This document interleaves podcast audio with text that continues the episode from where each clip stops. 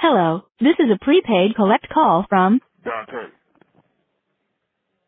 An inmate at the Jackson Correctional Institution. All calls, other than properly placed attorney calls, may be monitored and recorded. To accept charges, press 1. To refuse charges, press 2. If you would like to permanently block your number from receiving calls from this facility, press 6. for balance and rate quotes, press 7. Thank you for using CenturyLink.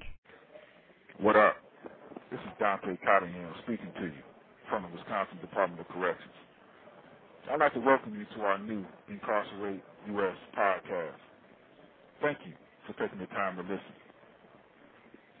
Now, as we all know, mass incarceration has had a devastating impact on men, women, children, families, and communities all around the U.S.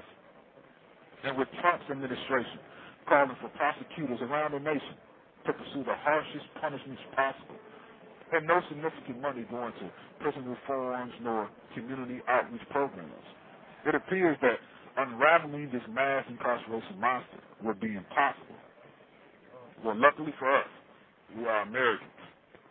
We were born in the greatest country on the planet where nothing is impossible. Where there are endless stories of dedicated groups of people moving mountains, shifting policies, and changing public opinions. This podcast was created in that innovative spirit. So there's no doubt in my mind that the solution to mass incarceration resides within the minds and hearts of the people. So the mission of our Incarcerated U.S. podcast is to interview a wide array of people all across America to learn how incarceration has affected them. Get their point of view on what the first steps to the solution to mass incarceration are. And to link us all together, creating one loud, unmistakable, unignorable voice. Now, Dig, let me tell you a little bit about me. I think it's important for you to know a little about the guy that will interview you if you so choose to participate. So I put together some questions that I will answer. The first one is one that I added. The other four are questions I intend to ask most of the people that I interview. Question one Who am I? Well, I'm a 39 year old man that has been in prison since I was a 17 year old kid. I was weighed to the adult courts, convicted of party to the crime of first degree homicide, sentenced to life in prison, and then I was sent to a Wisconsin's worst adult maximum security prison.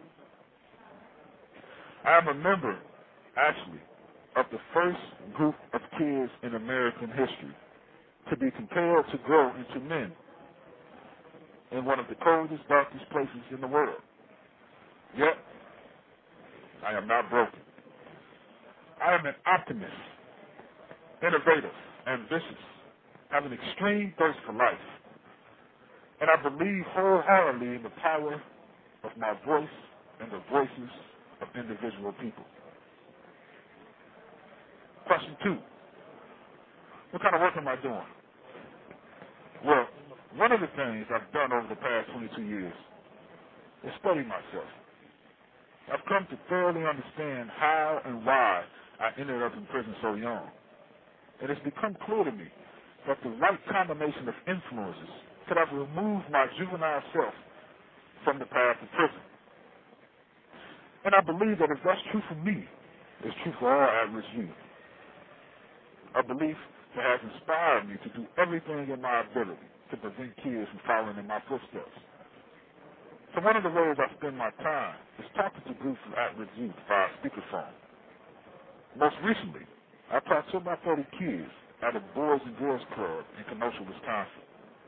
Essentially what I do is I tell them my story, why and how I ended up in prison so young, and I tell them the truth about prison. Actually, anyone's listening who knows any group of youth that may benefit from hearing me talk, please let me know. For my goal is for every at-risk youth across America to hear my story. Uh, question three. How has incarceration affected me? I believe that incarceration in America is far too extreme.